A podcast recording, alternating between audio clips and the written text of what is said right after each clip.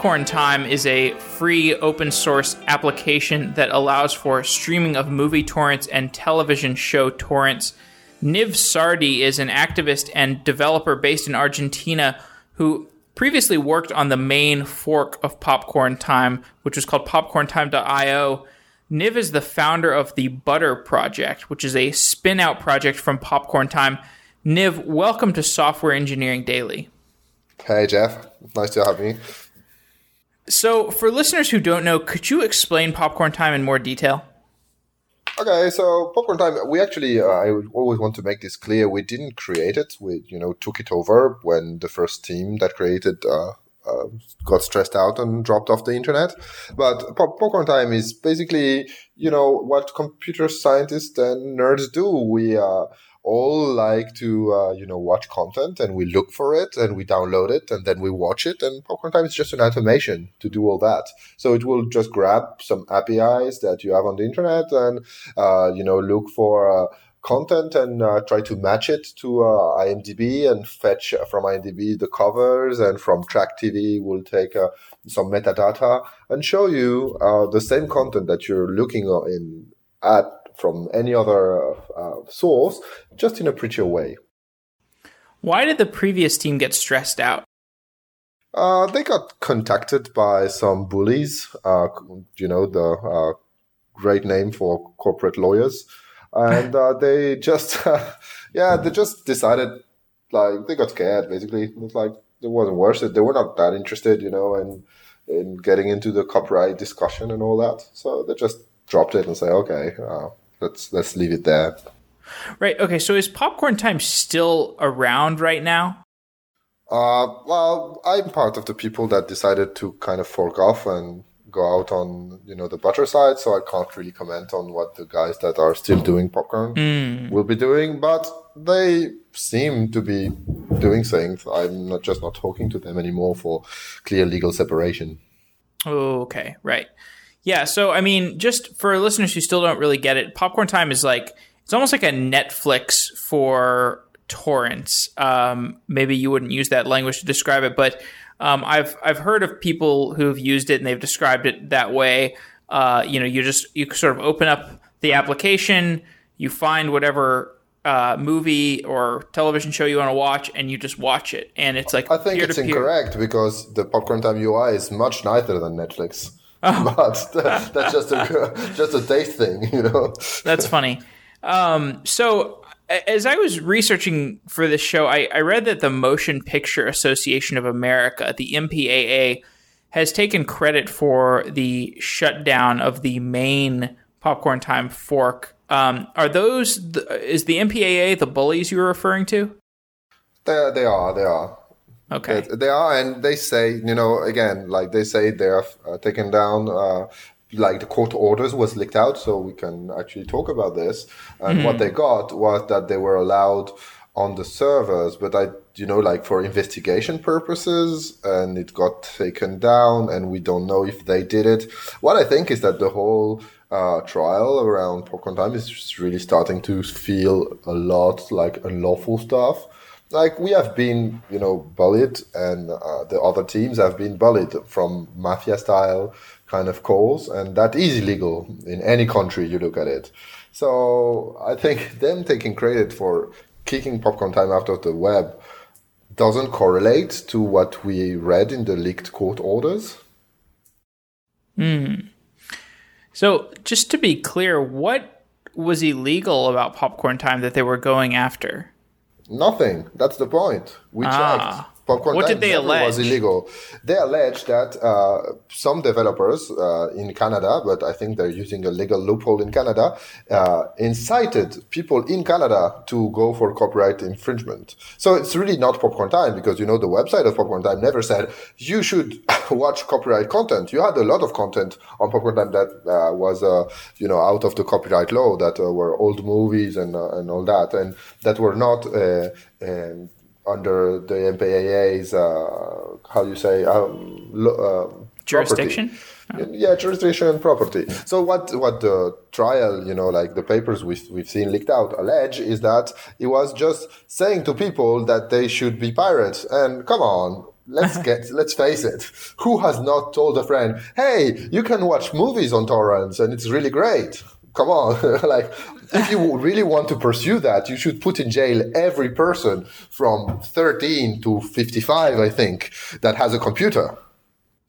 So why is it that popcorn time can be shut down whereas other like there's there's some peer-to-peer technologies like Bitcoin, for example. Bitcoin can't really be shut down. Why can popcorn time be shut down? Well, popcorn time was never designed to be resilient.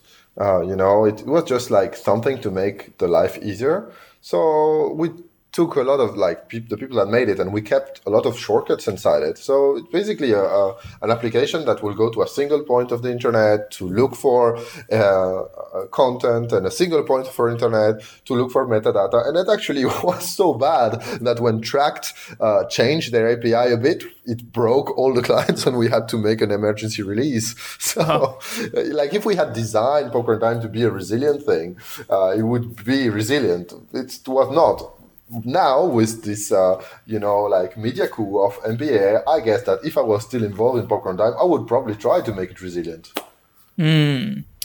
Are there a lot of forks of popcorn time? Is Butter just one of many, or is it? Well, Butter is really the place where the developers went. You know, like okay. most of us are, are there. Yeah, they are. There is uh, another fork uh, that I know of, but it's a company and they put adware inside it, so I don't really call it a fork. They're not like community centered, mm. you know. I don't know of any public fork. What I'm trying to do with Butter is really that anyone that wants to make a kind of popcorn time technology fork should share technology with us. You know, I'm trying to make everything in Butter so generic that you can do whatever you want with it, and that we can just you know combine effort and whatever cool technology we want to make with streaming torrents. We can just make it there and not be annoyed by anyone. Okay, that sounds super interesting. I want to get into that, but first, let's talk about popcorn time and just the peer to peer technology in general. How do you define a peer to peer application? For people that never studied peer to peer, there is a, an interesting idea that you just magically find other computers and start to talk to them, and uh, they will just give you the content that you want that's basically the ideal of peer-to-peer technology. Uh, if you look into the details, you will find a few central servers somewhere. Uh, you know, and like bootstrapping nodes and all that. But the idea of peer-to-peer technology is basically that uh, to be able to make an overlay network over the internet so that you can just share any kind of data with people that you don't know. Uh, BitTorrent, that is the peer-to-peer technology that is used for Popcorn Time, is focused on content, on immutable content, so you know a file that will never change, and allows you to find around the global internet people that are sharing the same file uh, that you're interested in, and to negotiate with them which one has which part of that file, and you know coordinate trying to get together and that everybody gets the same copy of the same file at the same at the end at the end of the day, basically. So I'm curious how this works in more detail. Are these these points of centralization are these like the indexes of who has what file? There are a lot of them. BitTorrent is an old technology now. You know, it's uh, more than ten years. Uh, so the the the DHT that it's using, uh, Kademlia, uh, needs to be bootstrapped. So you need to connect uh, to a few nodes that you must know in advance uh, to kind of find the other nodes that may have. And it is common still for BitTorrent to use uh, what's called a tracker, which is basically a server that uh, people connect to and say, okay, I'm sharing this file. It's really the hash, you know, of the content, but I'm, I'm sharing this file and the server writes that down. And when someone else connects and asks for that file, it will, you know, give uh, the IDs of all the people that connected. So if you remove trackers, BitTorrent doesn't work really well. Hmm.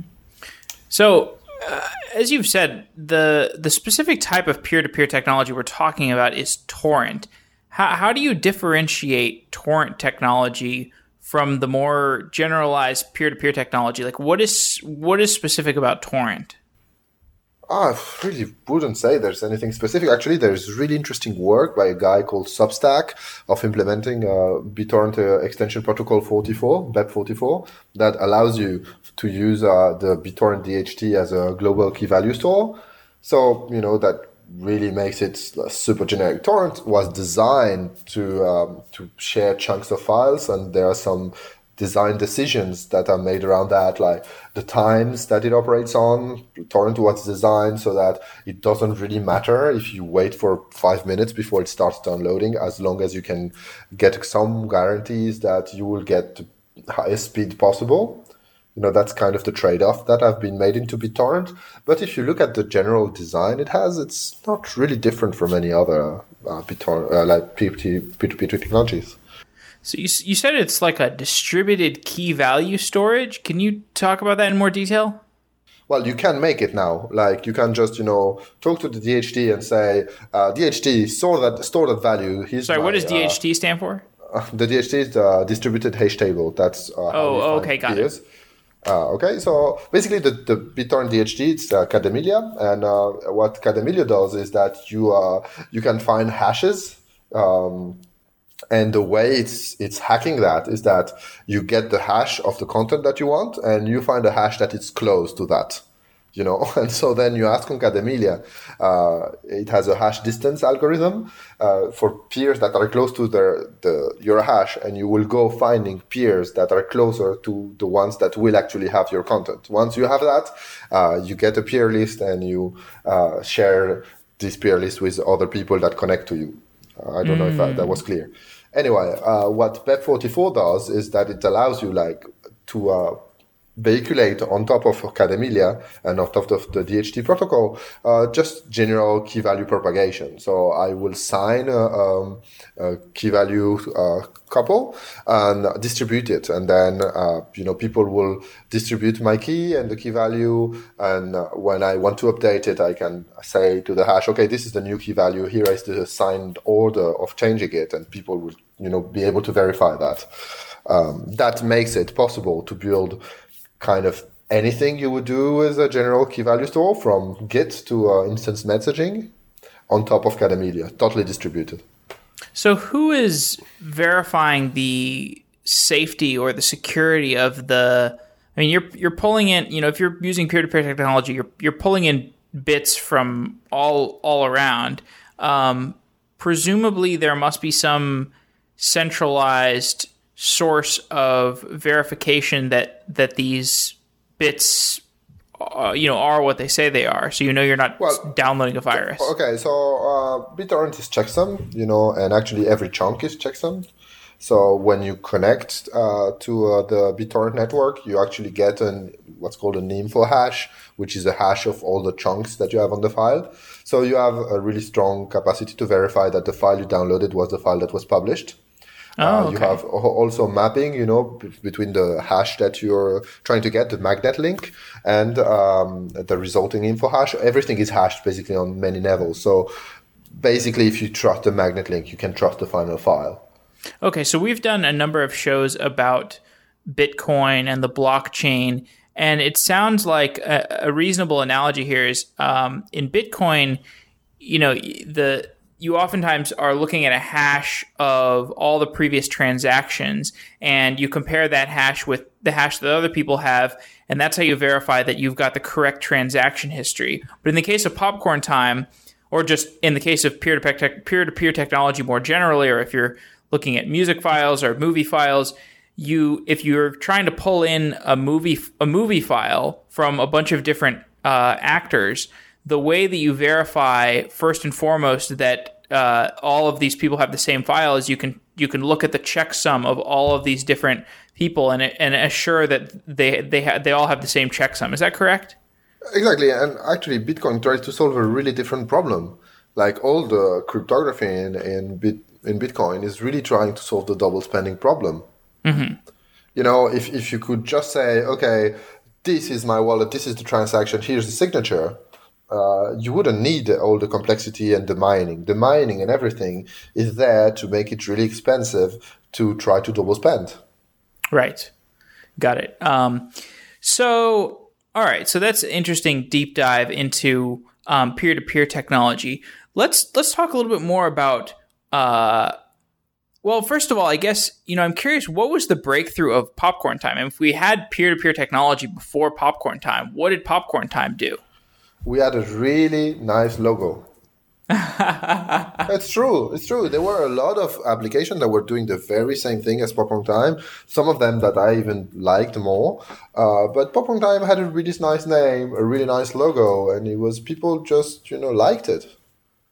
Yeah, I also feel like part of it was just like uh, there's Oh, something it about it worked certainly, but there's also something about like torrent technology that I think people like are afraid of using torrent. Like uh, some people may say like, oh yeah, I don't torrent stuff because uh, you know I don't want to violate things. But I think an equal amount of people actually don't torrent things because they're kind of scared, like they're afraid they're going to accidentally download something that's like going to give them a virus or something. Um, and I feel like Popcorn Time had this almost like a walled garden kind of thing where like if you click on a movie you know it's going to be okay you're not going to get a virus do you think that's I- accurate I wouldn't know, really. I uh, I don't I don't share your vision that people don't torrent, but uh, you know, maybe uh, I think you had the same uh, kind of certainties with other projects. I, I just Okay. think really, I really think you know why why did WhatsApp work in a world where we had ICQ and Google Talk and so many messaging technology? We even have it as Skype and WhatsApp was just a boom. It was because it was just really easy and really nice and people got it but it's not really different. Like if you had, you know, an Android phone and a Gmail account that is basically almost everyone, uh, but people just did not use uh, Talk because it was not pretty, because it was not easy. Yeah i guess that's a good point you know like talking about viruses uh, after i've just talked about how you verify that peer-to-peer technology is not giving you a virus is almost like kind of uh, like i missed the point um, no, no, it is. You, you're actually right because there are people that were trying to uh, put, uh, you know, uh, content uh, with uh, with problems like uh, the EZTV guys. You know, there was a, a big What is that? problem. What's- Easy what's TV was a group that was doing uh, TV shows, and uh, the files that uh, they put out in the end, just before they crashed, were had some weird things oh in them. so this would be like a, a cabal of people that are all putting out copies of virus files Yeah, and, and people should realize that today the attack, the main attack vector, is uh, actually uh, um, multimedia files th- that are played through, you know, like your all your multimedia app, because basically video is hard and passes of video formats are hard and they should should be quick, and so they're full of bugs uh, that are being exploited. Oh, so if I download a video app from a malicious source, uh, or like a video, video file, app. sorry, video Yeah, video video file. file, sorry. So like if I download, um, you know, Interstellar, you know, dot dot I don't know xvid that, or that- whatever. that- that is copyrighted. I wouldn't do that. I, I'm just okay. If somebody hypothetically, if some malicious cop like copyright violating actor downloaded Interstellar and ran it through his uh, video player, there's a there's a chance it could uh, it could you could get a virus from just playing this through a video player. You're saying Yes, yes, okay? absolutely. Interesting. So you're the founder of Butter. Um, why was the decision made to spin Butter out of Popcorn Time? Well, butter is something we talked about, not exactly butter, but you know, like kind of splitting out uh, popcorn into this white part and this black part was always something we talked about because you know when we started there had been four teams that were had been shut down and really projects and open source projects are really made by people that have really different interests. So actually mm, almost no one i think had interest in actual copyright violation. Like we didn't care. And from the people in the team of popcorn time nobody was actually watching the movie there. You know if, if you're a developer and you have uh, some kind of uh, skills for programmation, you would just you know open a terminal and, and and download things there and just make it work. You know, so so th- there was this this will to say, okay, we like the technology we do because it's fun to work with and it's fun to work with streaming and it's fun to work with uh, all these uh, you know kind of hacky uh, ways of uh, exploiting BitTorrent and uh, Node WebKit and, and all the technology we're using, but we don't really want to be entangled so much. We also did like that it was useful for some people, but you know, uh, that I, I, that was not the drive for everyone. So hmm. we started talking about making a version of Popcorn Time that uh, you know would have plugins that the users will install, and and we never resolved that because the UI was going to be really complicated, and the examples we were using were was Atom, you know, the GitHub editor. And we, we kind of realized that Popcorn Time is, is this technology that is used by grandmas around the world, and we can't really expect grandmas to understand Atom uh, kind of thing. So we, we didn't really never s- solve that, and and it's just stayed there. And you know there was a branch and another branch and another implementation, and we just never agreed on on how to do it. And then uh, I don't know. I, I was having this idea about kind of keeping things, uh, you know, separating kind of the user plugins from the developers plugin and that's basically the the idea that makes butter different from the other ideas we had. You know the idea of butter is basically developers plugins think npm so you could just you know grab butter and grab some butter plugins that you could install with the npm like um, tool and just span out uh, whatever you need, you know, like a, a butter for uh, your Brazilian cable TV operator that uh, uh, connects only to your networks and uh, through a VPN that you wrote uh, and uh, has recommendation to go to the cinema and all these kind of things. You know, I, I see a lot of commercial application for the kind of technology that is under Popcorn Time.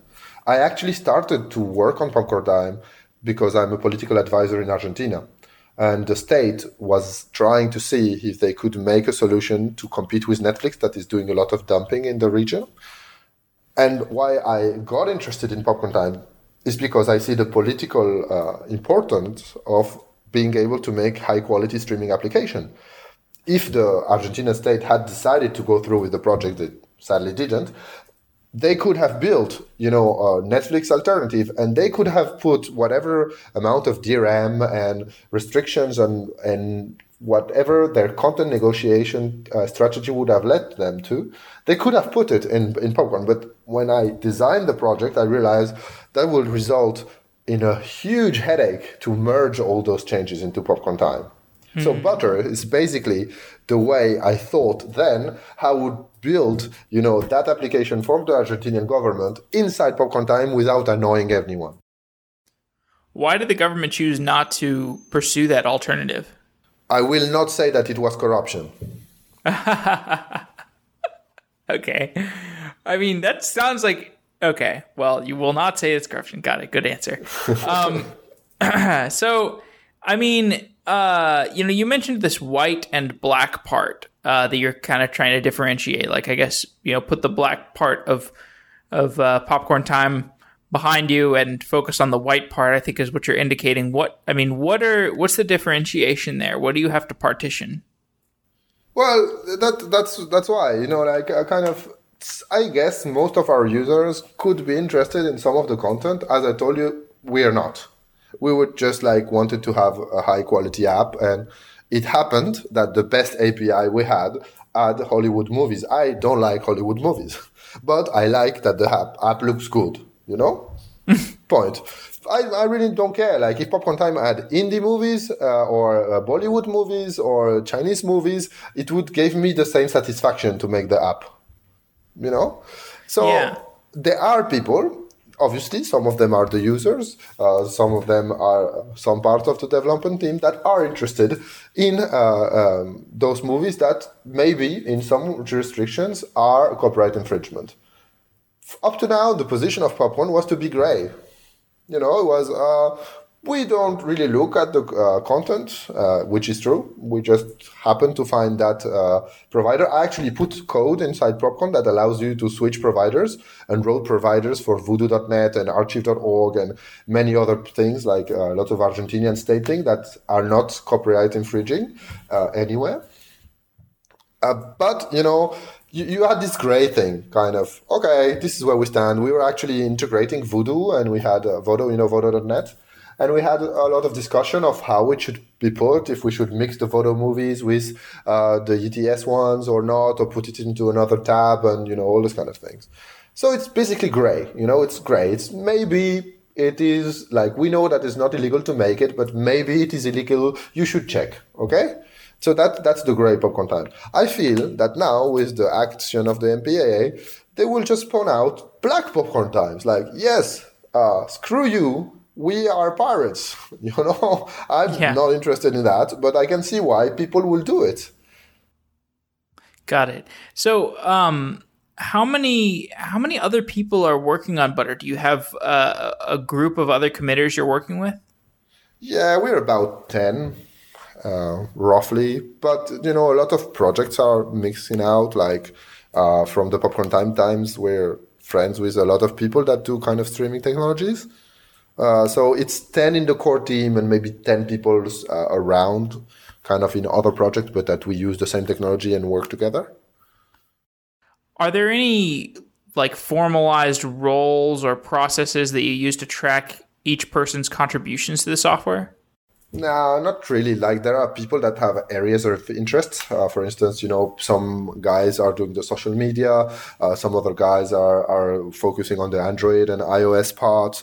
Uh, so that's you know pretty contained. They just do that. Uh, there's this guy that uh, doesn't know how to code, but is really good with CSS. Uh, there's this designer guy, you know, and so it's just natural. It's kind. It's a best effort thing. So people just do uh, whatever they feel like. And, you know, uh, I, I'm kind of, uh, I wouldn't say I'm leading, but people trust my judgment uh, in some kind of situations. And that may change. You know, it's like a, an open source uh, community. Like right now, people kind of listen to me for the N word, but if a better uh, person or person more aligned with the wants and needs of the people inside the project appeared, I will just step down and align behind uh, that person.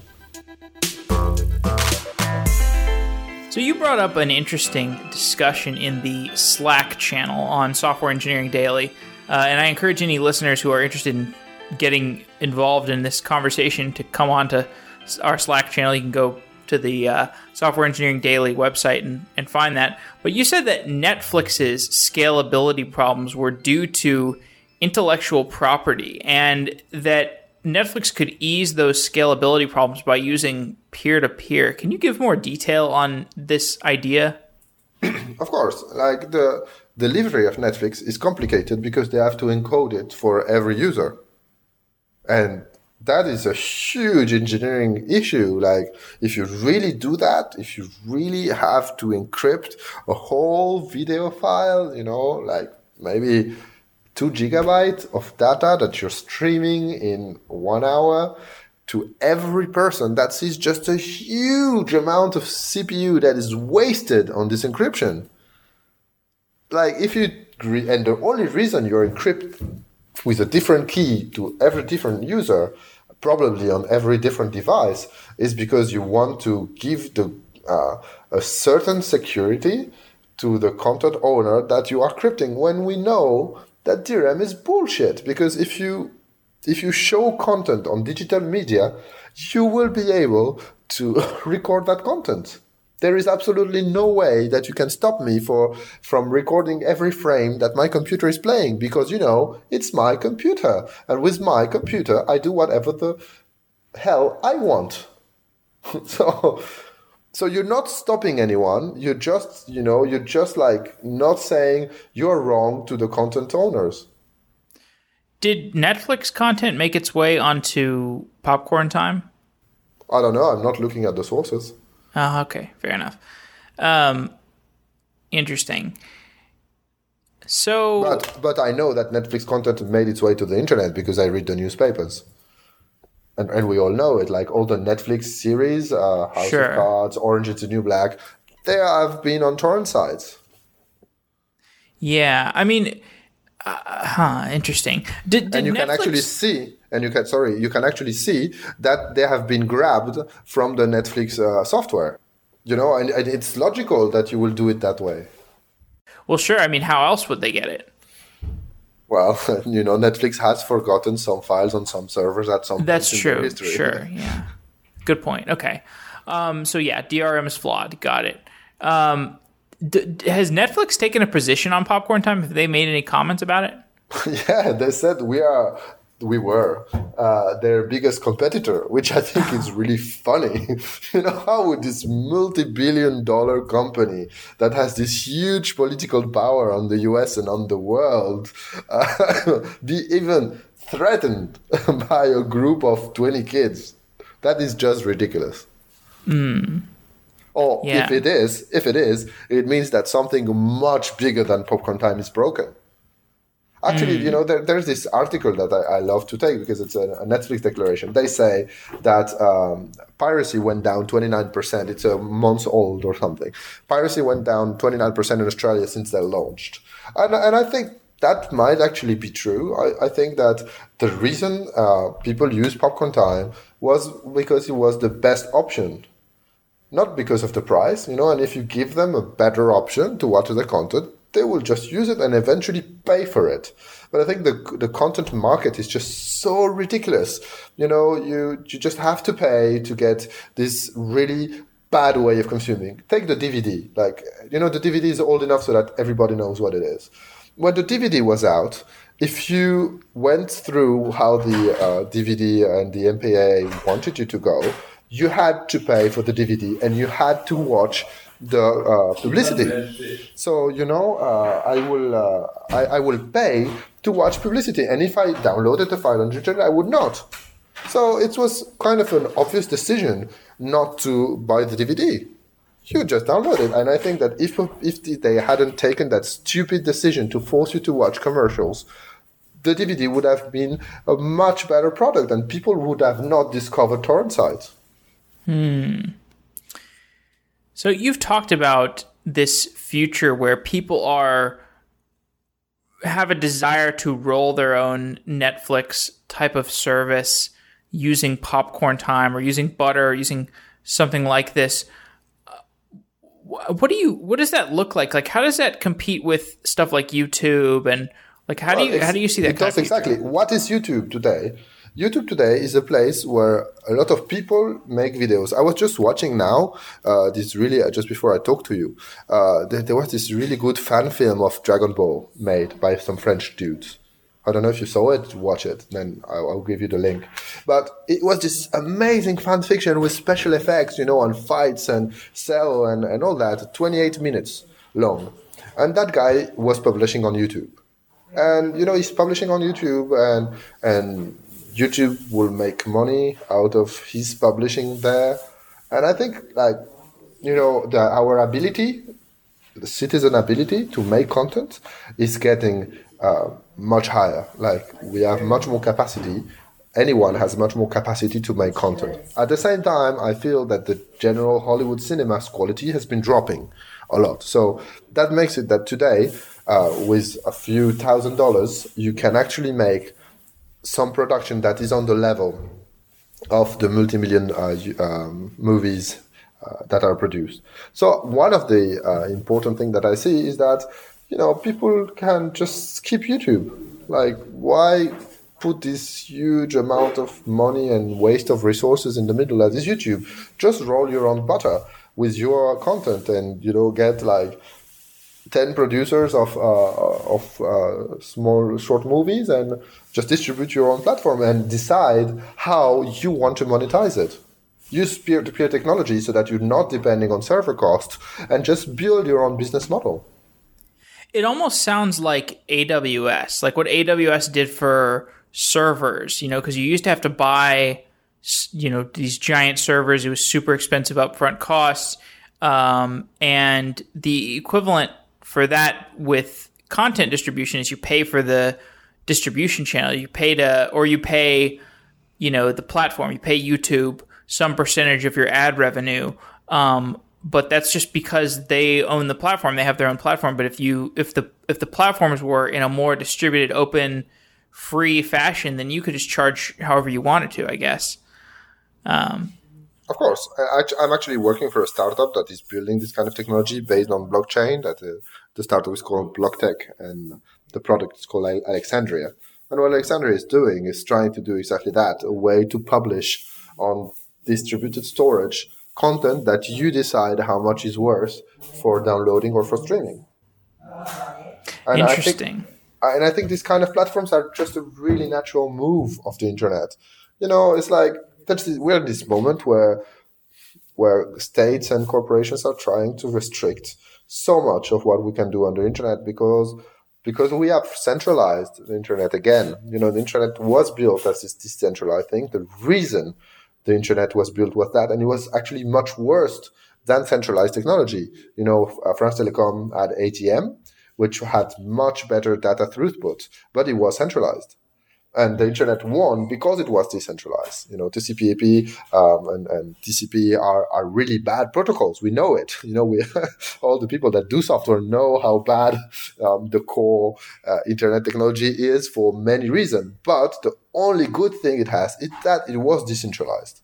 With YouTube, with Facebook, with Google, with Dropbox, with Amazon, we have centralized it. And now that we have centralized it, there is a political momentum that allows you to say, okay, we are the center of the internet, so you should listen to us on how the internet should be run. And that is exactly what's happening.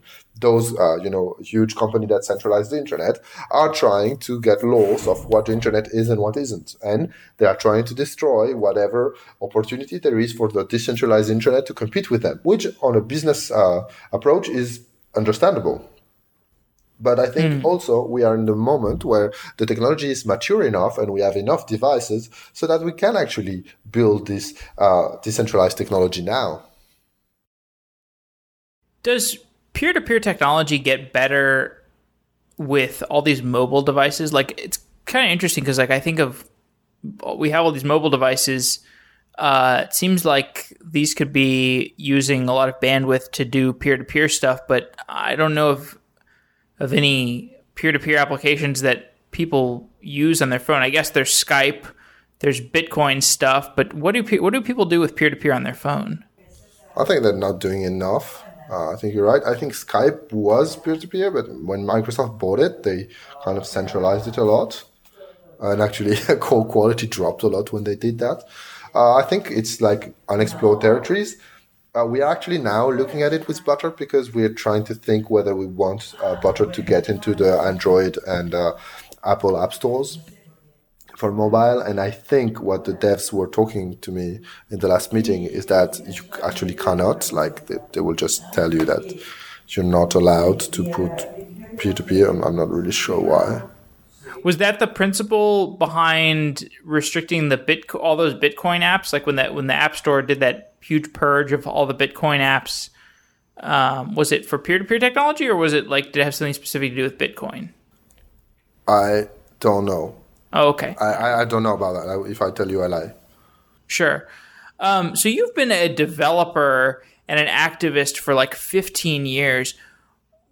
Are you? What are you fighting for? Like, what are you? What are your principles that uh, are embodied by by your work and your work on Butter? Well, I'm an, an anarchist. Like I think humans uh, run humans better than you know human. kind of what I think is that if you give opportunity for power to everyone, uh, first the the incentive of bad people to get power dilutes, and uh, and then uh, random people will just do a much better job than people that crave power uh, that are put in this position.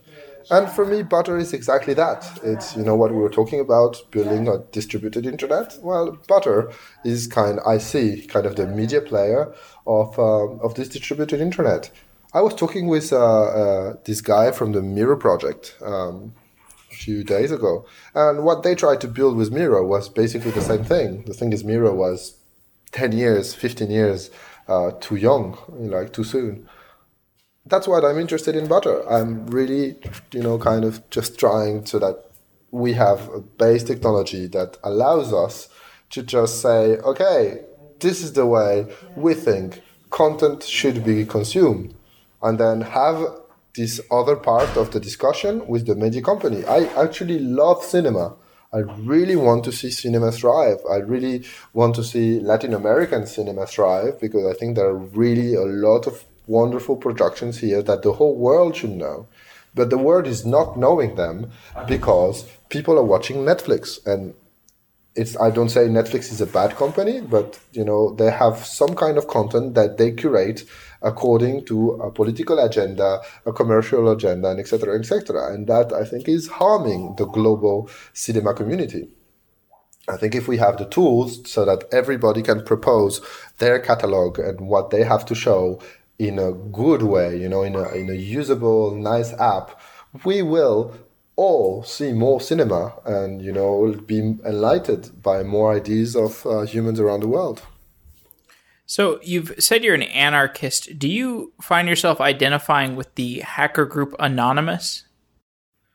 Anonymous has changed so much since it started, but I think they did really important things. Have, are you saying they've changed kind of for the worse, or? Uh, I I'm today I'm not connected enough to what they did, but uh, yeah, I think it got uh, kind of depoliticized. You know, um, I, look, Anonymous was used is used in uh, in Latin America to try to make what is called a soft coup. You know, it's a destabilization of the state uh, through social media that is actually uh, financiated. Uh, there have been weak, uh, leaks uh, on WikiLeaks that demonstrate that it's not a conspiracy theory. It's uh, actually a real thing. You know, like kind of governmental agency will just put money on trying to destabilize kind of leftists government in South America, and they will do that uh, through uh, you know kind of the internet, so Twitter, Facebook, and all that. And Anonymous was against Chavez and and you know against Evo Morales and against all these kind of iconic populist leaders in, in South America. So I think Anonymous in the US was really important. I think the connection with uh, Anonymous and Occupy Wall Street and all this kind of uh, movement got the US people to actually think they could operate on the politics. And also gave the internet community this idea that uh, we could actually change things, that we just didn't have to listen to how things were going to be. I think, uh, you know, all the fights um, against um, the the this kind of censorship intents uh, of, of the internet, you know, and, and of this uh, slow lane internet that was proposed uh, by by TIBA and Protect IP and all the thing, was a consequence of of the anonymous actions. Hmm. We interviewed a, a fellow Argentinian named Santiago Siri who came on the show to talk about Democracy OS and uh, using technology to improve society, or he called it hacktivism, I think. Um, what what are the ways that you're excited about using technology to improve the world to change society? I, I will answer you with a story. you know, I, I come I come from a kind of a, a lower class family uh, of uh, immigrants in, in France, no? And uh, I discovered Linux because a neighbor of mine showed it to me when I was 12 or 13. And this has so much transformed, you know, my professional life. It allowed me to be an engineer and to get a good pay and all that. But it's not only that it gave me like discovering linux gave me you know that that thing where i would just be able to connect to the internet and talk. I remember uh, alan cox answered a mail of mine when i was 17 or something. I had printed it out and put it in my room as a student. And he did not even say anything much but it just answered me. And that was a huge thing you know this this huge brain one of the best um, the, one of the best engineers like probably the best engineer of operating system in the world answered me like this immigrant kid you know lost in paris.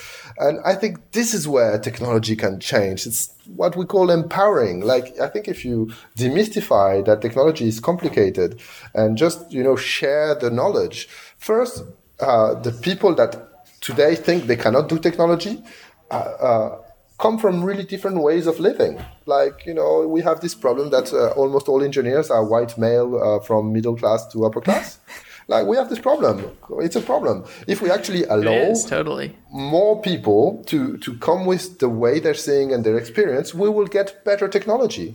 Yeah. We will just get better technology because we'll get fresher ideas, because we'll get fresher looks.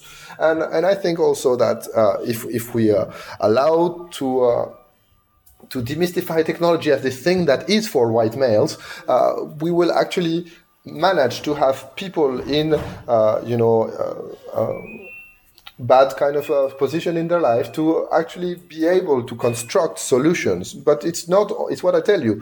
For me, it was not only about building technologies, was also saying, this thing that oh if i can do what everybody else can do like if the if i can talk with alan cox then there is no reason why my house should be uh, you know kind of a mess of my neighborhood should be a mess and i should not rely on the state to fix my problems. I can fix it myself. Yeah. This is you know a kind of psychological thing that if you empower people to do things that they think are complicated uh, then they will fix everything because they will feel invincible and technology is pretty easy. Like, come on, we are all uh, autistic nerds that are doing things. So if we can do it, anybody can. Yeah, I don't know if you said autistic or artistic, but I don't really care. um, so yeah, and I think I think that's like a really good point. Um, it's particularly like my one of my favorite points that you made is like just this idea that basically right right now. I mean, okay, this is weird to say that it's my, one of my favorite points, but that the, uh, the technology right now is just for white males basically. And like i want to see the technology that's made by you know all kinds of people because i know that it's going to have synergies with the pre-existing technologies. It's going to be a win-win situation. It's going to i mean we're going to have some amazing technologies as um, as more people start to realize oh i can do this coding thing. And um, you know people in developing countries and um, I mean, I'm super optimistic about the the expanding knowledge of uh, of of coding uh, and how that's going to affect the ecosystem. Um, so, last question: How has working on Popcorn Time affected your your personal life and your outlook on the world? my personal life It that made it really messy because I got like really you know passionate about about it and so i would just you know like dive into popcorn time and get much more stressed about a popcorn time release than anything at work. was, you know, trying to get it everything perfect and everything in time and and uh-huh. squeeze uh-huh. out of everybody to uh, to ship on time so that we can, you know, just make it work. so, uh, but uh, it was like as I told you, I spent uh, six months, maybe eight months, uh, building a political project around popcorn time. So it was just a huge synergy between uh, some technically interesting things and some politically interesting things. So it just basically took all of my time during those eight months. Um, and uh, I don't remember the second part of the question. I'm sorry. it was. It's just, just like how it changed your views on the world. Well, what I don't like. I'm old militant. You know, it's been 15 years that I'm thinking about politics. So right now, my views on the world are changing really slowly. That is part of growing up. Uh, what I've been really surprised about Popcorn Time is mostly, you know, how the kids that uh, like the kind of younger developers that were in the project have uh, have evolved, you know, kind of from just thinking that they just want to code to understanding the politics. And uh, right now, you know, uh, the people that got sued, uh, like their name are publics and their, their birth date are public, they're not really old, like the old sub 30 people. And, um, and I think that them getting sued as, is kind of making them think about the importance of, of politics and technology. And uh, the discussion I'm seeing in, in the places that you know we share on the internet is basically that is a this raising uh, of consciousness of the importance of political uh, involvement to actually save the freedom that we have. Well, that sounds like a great place to stop. Niv Sardi, thanks for coming out to Software Engineering Daily and talking about popcorn time and butter and um, really, really interesting, exciting conversation.